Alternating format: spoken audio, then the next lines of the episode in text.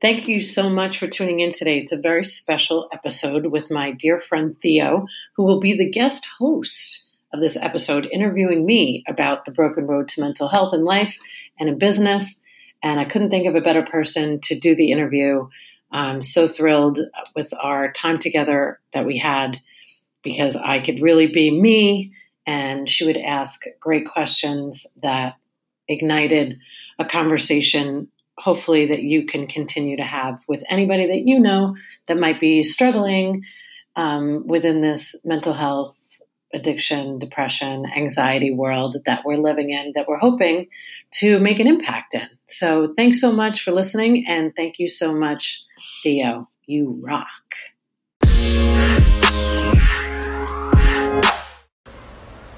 Good morning, Sharon. I am so excited to be here. It's Theo Prodromitis, and I have the distinct pleasure to talk to Sharon about something that is near and dear to my heart, the book that she wrote, The Broken Road to Mental Health.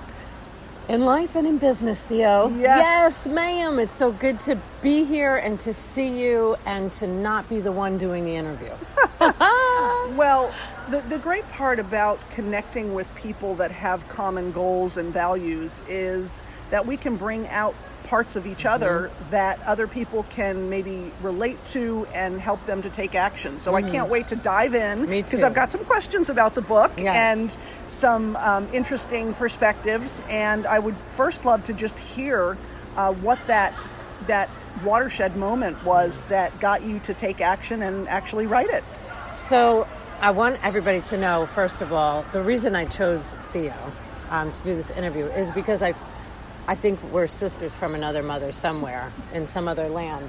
We spent a day once just talking for hours, and there's so many similarities in just the way we think. It takes somebody that just understands where you're trying to go to bring out the best, I feel like, in people. So I appreciate that, first of all, of you interviewing me today, because you were the first one I thought of. So, I was celebrating my 25th sober anniversary on August 11th. So there was really no grand plan, right? I just knew that this year was going to be a monumental year for me without planning for it to be monumental, okay? And I mean that in the craziest way ever, because it sounds ridiculous even coming out of my mouth. But for 25 years, this has been my life. In recovery and speaking to people and helping them and helping myself and getting extra help. So it's just been this norm. And when you celebrate like an anniversary in recovery, when you're in it for a while, it's another day. It doesn't really matter. You're doing it for somebody else. You're not doing it for yourself. But because my mom's birthday, my 25th year, I just celebrated my 10-year wedding anniversary. I just felt like it was time, because I saw so many people in my business industry, let alone in recovery, in life, struggling. And I almost started feeling guilty, because I have a place. I have a design for living that I knew people didn't have. So to answer the question of what was the watershed moment, I spoke about it briefly in the book when I was the health and wellness editor for a magazine. And I did have an opportunity to write something about my experience. And for reasons I won't get into now, the story was changed. It hurt me in a very big way, because it was my story. And I didn't want my words to be wrapped up in luxury, because I'm not a luxury girl. Don't get me wrong, Theo. I like me some luxury stuff. But I wanted it to be very real and authentic. So that was kind of the jumping off place. I think also when you're told that you're not good at something and you're a New Yorker and you've gone through tremendous adversity and your parents are from Ireland, and I can list 35 other things, you tend to show them next what you're really capable of. So I hope that answered it for you. Oh, absolutely. And it's, you know, woven all through the book, the authenticity and the real hard-hitting approach, which I think is why I read it twice, because it related to so many people that I know. And I especially loved the fact that you chose a symbolism of cranes, and they're on the front cover. Mm-hmm. And then through the book, it talks about cranes lifting you up and over. Can you tell me a little bit about, you know, the significance of that, or how that really framed out to make it to the cover? Yeah, well, I do love cranes. And there are two beautiful ones on the cover of this book. And when I see cranes, because you see cranes all over Tampa Bay right now, especially, right? Because we're going through such a wonderful growth period here in economic development. And because of business, I've always loved seeing cranes around wherever my clients were, because I knew that there was opportunity, that cranes present opportunity for people. Growing up in New York, we saw cranes all over the place, cranes where they shouldn't be, actually. Crane, for me, has always been God. And I realize that people have their own struggles with however they want to choose their calling for God, or their higher power, or Buddha, or it doesn't matter to me.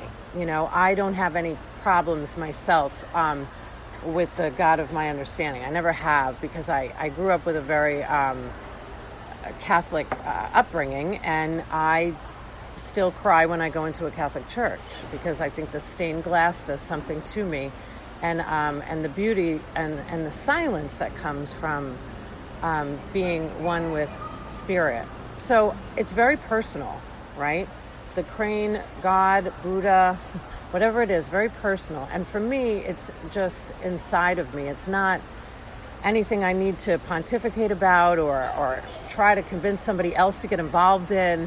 You know, it's the crane has picked me up and saved me more times than I could ever express. And I do go into how one particular moment in the book, which was very difficult, and I shared it this weekend too at this spiritual retreat, just to give people an understanding that in the toughest parts of your life, if you close your eyes and can connect with something that is greater than you, because although some people might think they might be the greatest, there just might be something better out there, that I was able to close my eyes and see a prayer in a place where I should have never seen the footprints prayer.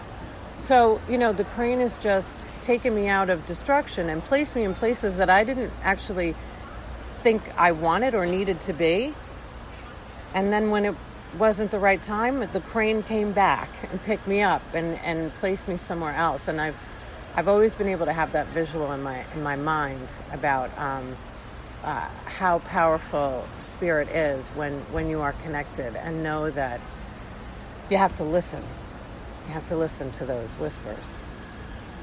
Well, that leads into the next question that I have, which is for people that are struggling with addiction, or they have somebody in their life that is. Your book is very personal on that note, and I think what's really interesting is your perspective on you didn't have a adversity to that point.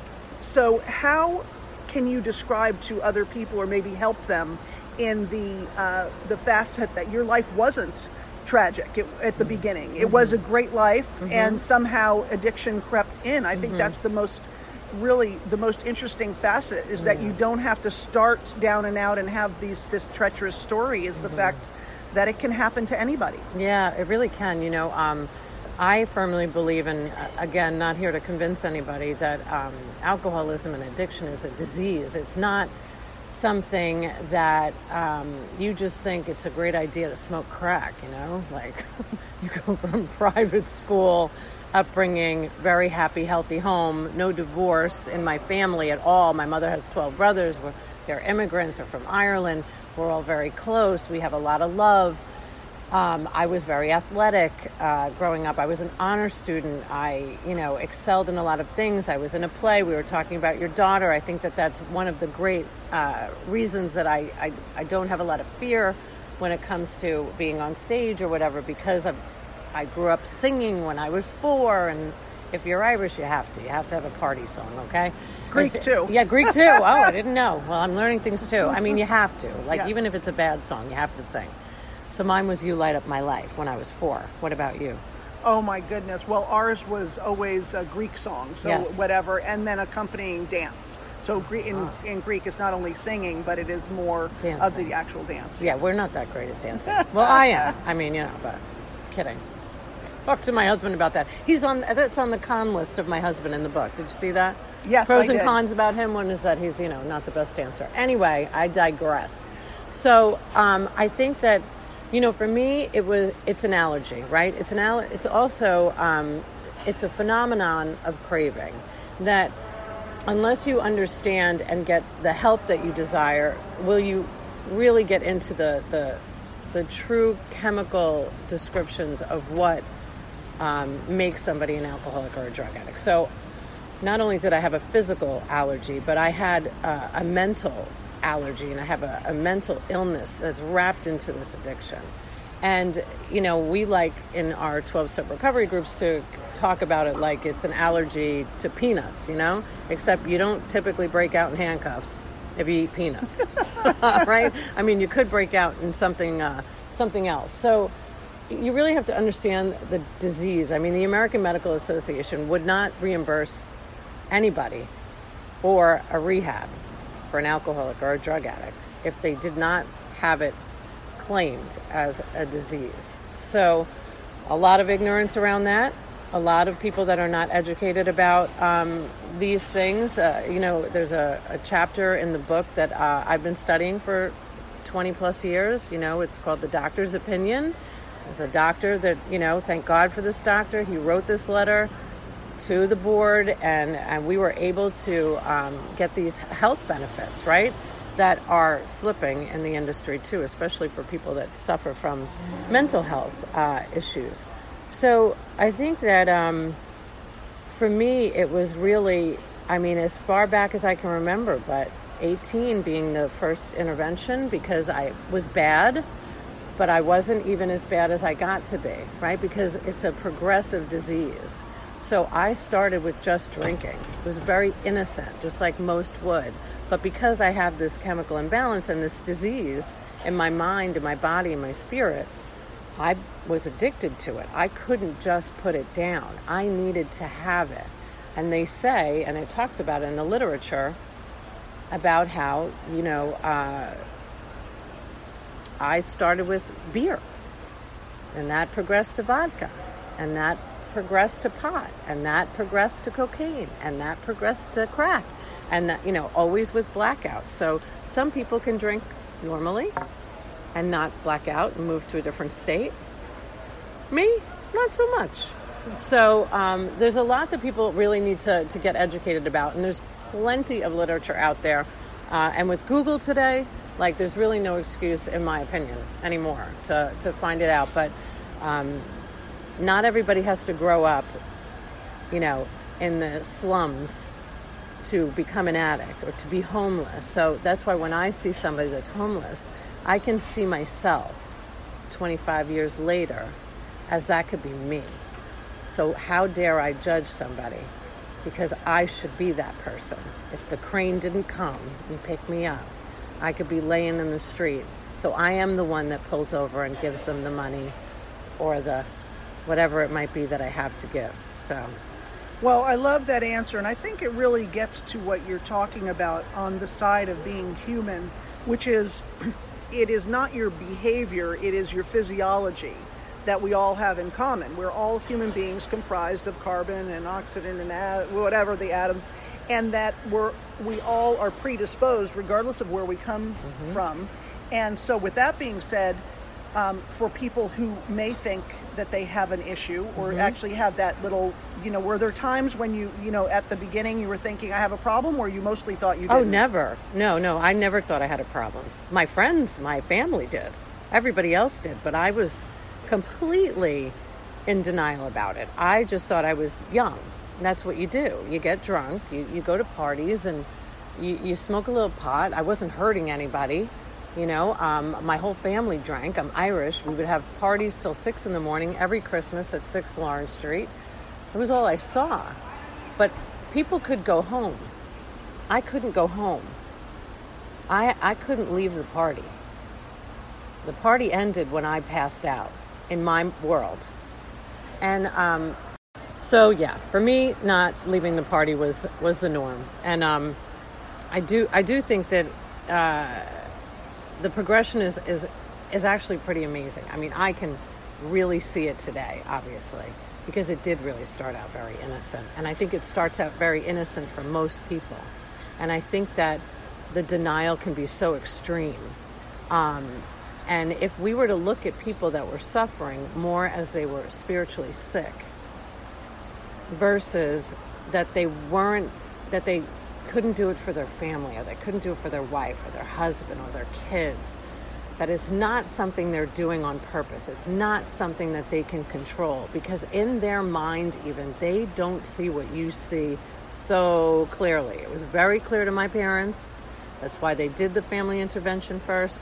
It was very clear to the court when they mandated me to go to my second rehab.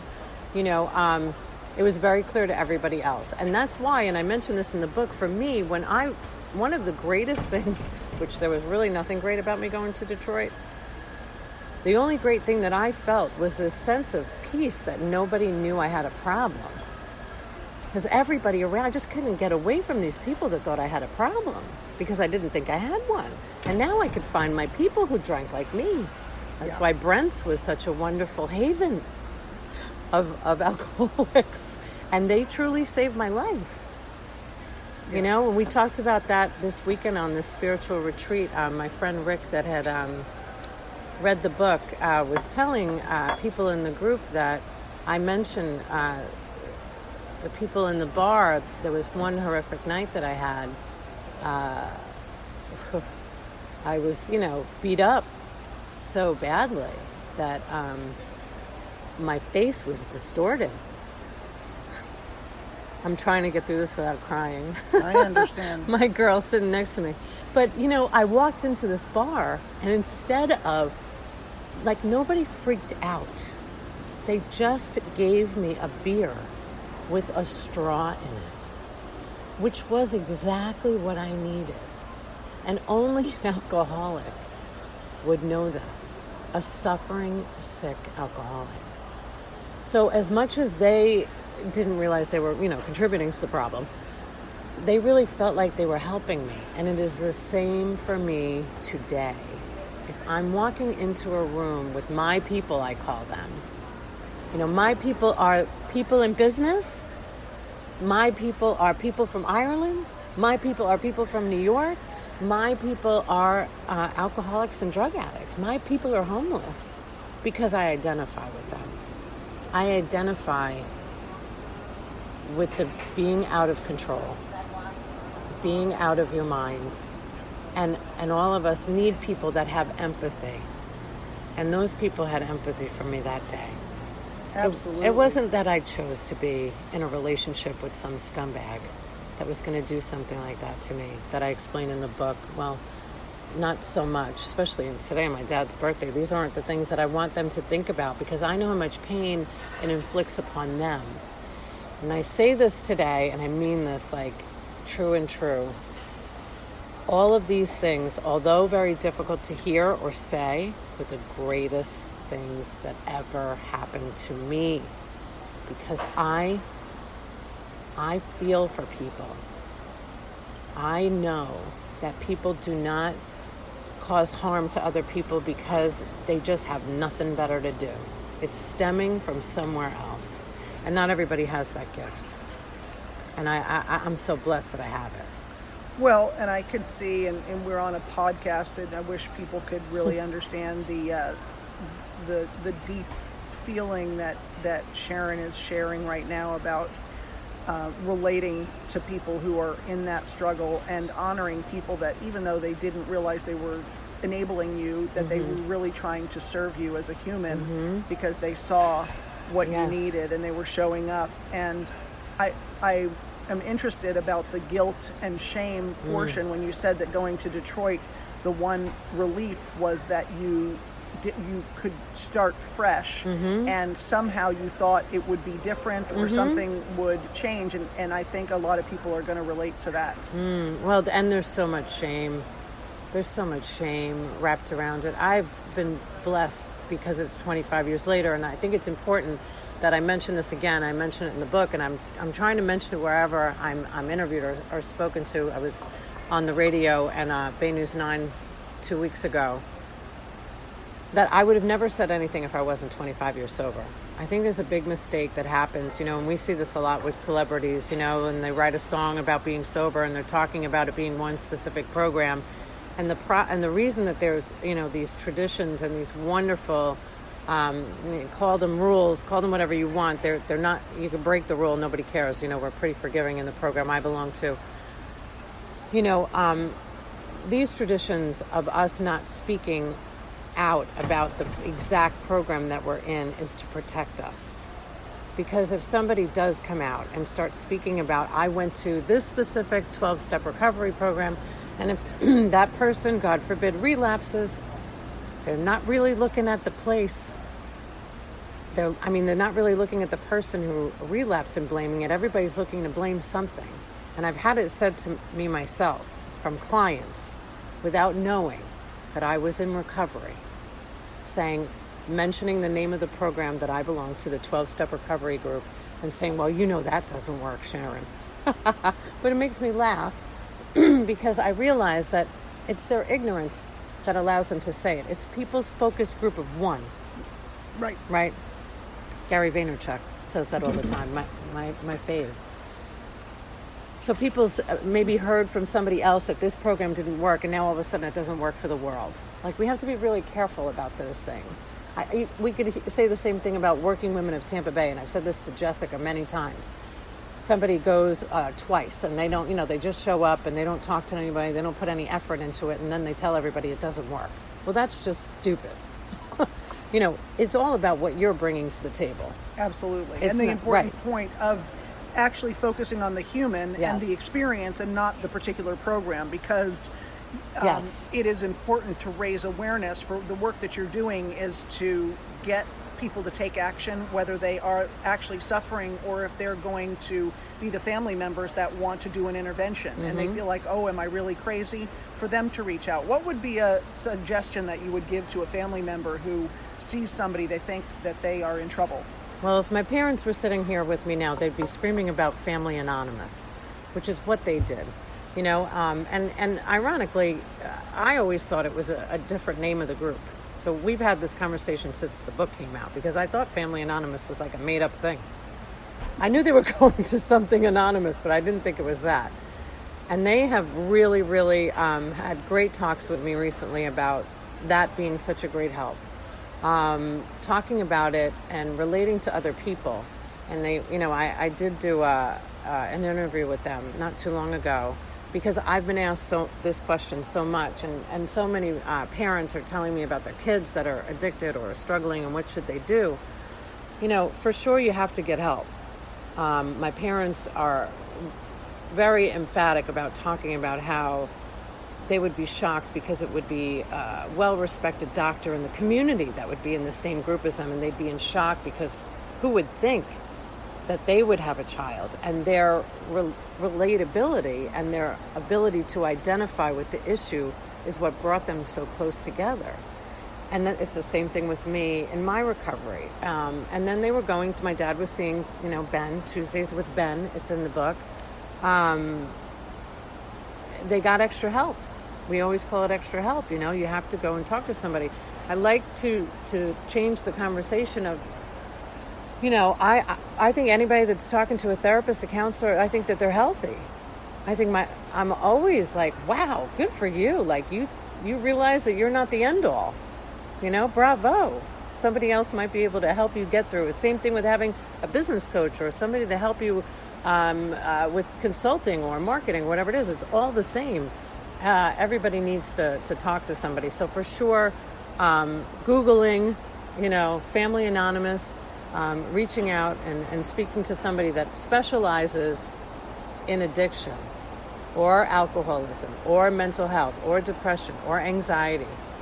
because this is, you know, the next venture I'm on is being able to help people to understand, because I'm in the medical community, that if you go to your primary care doctor and you tell them that you're depressed and they write a prescription for you to go on antidepressants, that's because they're not specialized in mental health. They're primary care family physician. So of course that's what they would do. I mean, they're just taking care of the problem in the only way that they've been taught. Now, it's easy for me to say that because I'm in the industry and I understand it. You want to have somebody that specializes in whatever it is that you're going through. Those people are out there, but you have to make sure that they know that you have a child or you have a problem with drugs or alcohol. Define it as specifically as possible and interview the doctor. Okay? Don't just go to somebody because they're on your plan, for God's sakes. For fuck's sake, as my family would say in Ireland, okay? Exactly. Well, I had noted on page 33, you described the internal monitor that we all have to know if a therapist is right for us. And how do you think that, you know, being in that vulnerable state, you still have to trust that internal monitor? You really do. I mean, I can feel it in a nanosecond with any human being if it doesn't feel right. And you really need to pay attention to that. Anytime that and I'm sure you would relate to that, when you don't listen to that internal flag, you pay for it, right? Absolutely. And I certainly went through a whole bunch of people in, she's putting ice into the cups. Yeah, that's what people do here. At what hotel are we at? We are at the West Shore Grand. The West Shore Grand, and darling. There's some shoveling of ice going on in the background. You know, and they were like, I think it's time to shovel ice in the middle of their podcast. The nerve of them. So, yeah, I have no clue what I was saying. Perfect. You were, yes. The internal monitor. The internal monitor. How do you know? And that's my ADD. So, you have to pay attention to it. Yes. If you're not connecting with a doctor, a therapist, a psychiatrist, you need to go. And know that a psychiatrist is there to prescribe you medicine. A psychologist is there to help you with therapy of your mind. A therapist has other qualities. So make sure you do your due diligence. There's also YouTube, okay? Like, there's an unbelievable amount of great TEDx talks right now about mental health. Like, listen to them. There's so many great resources today. I listen to Jay Shetty. It's one of the podcasts that I've been listening to. He talks about mental health in the last episode. I mean, there's some really great people giving some really powerful tips on what you can do. You don't have to go through it alone, but you must talk about it. You must. Absolutely. No, I love that. And I know that there's rich information, not only in the book, but the resources that are available, mm-hmm. and that the words that have always encouraged me are that you're never alone. There is always somebody out there that's gone through what mm-hmm. you've gone through, and as a human being, you are worthy and you are worth getting the care, yes. and going through recovery. I want to make one mention yes. of community really quick, because this was on this last YouTube. I had mentioned this to you before we sat down, and we'll probably have to do a part two another day, because I think it's so important that we have this conversation about community. I was gifted with the first gift of desperation, okay? I was willing to do whatever it took, and that's a major factor in getting your life back on track. When I was 21 and I finally decided to give up the fight, I had this great amount of love around me with my family. I had a wonderful therapist, Tuesdays with Ben from New York Hospital, my dad's EAP counselor, but I also had this 12-step recovery group. So I was able, today when people go to therapy, sometimes somebody goes once a month or they go once a week. I don't know. Maybe they go I know Howard Stern goes 3 times a week to his psychiatrist, which I'm, maybe it shouldn't be a psychiatrist. Anyway, who cares? I'm digressing as always. I think that the luxury that I had that really catapulted me into recovery was that I had the love, I had the therapy, and I had my community that related to me. And I think that this is where the shift will be happening, that I'm certainly working on when I'm getting quiet and I'm going on spiritual retreats. and I'm listening to the whispers of what needs to be done next, is that it needs to be, you need to talk to people that identify with you. You and me identify with each other a lot because deeply. Of business, but a lot because of other things, right? And when you have a connection with somebody, you feel like you could be yourself and you're comfortable. And that's what I have. But I've had that for 25 years. And I see that disconnect now if somebody has anxiety or has depression. They're just going to either get their meds, or they're getting their meds and they're going to a therapist. But then they don't have a group of people that they can talk to consistently, that become their people. I mean, I left this spiritual retreat. We were literally singing Row, Row, Row Your Boat in a room, which I can't even explain to you right now. And we're crying and we're laughing because we're sharing the deepest, darkest truths about our lives, and realizing that we can all get through it together because we love each other. And that's a gift. So I think that we need to change the conversation and do something in the community, not just with the professionals, but the professionals need allies like us that have practical experience, that can give practical advice, to get people the help that they really need, because it's a family disease and it affects everybody like a freaking tornado came through, and then everybody's left to pick up the pieces. So thank you for asking me that. I know we've of course gone on longer than we probably should have, but it's so important to both of us. It is, and I look forward to maybe following up with a part two, because one of the other fascinating parts of the book have to do with the notes on applying it to business. And yes. I love that, because this is so critical for the business facet. So maybe we can follow up and draw out some more things. That. And always the resources available and giving people hope. You're not alone. Yeah, and I'll put some of those in the episode notes about some websites or, some practical things that I use that maybe you haven't thought of yourself out there in the audience. But really, thank you, Theo, because this is exactly how I wanted it to be, just a conversation of realness, because it really is, there's too many suicides and there's too many overdoses today. And not just in 12-step recovery and people that have alcoholic backgrounds. It's happening in business, to entrepreneurs, to too much stress. And we all need to just help each other and be kind. So thank you. Absolutely. I was honored to be here, and I look forward to our next conversation. Yeah, Theo. Go, girl. Bye.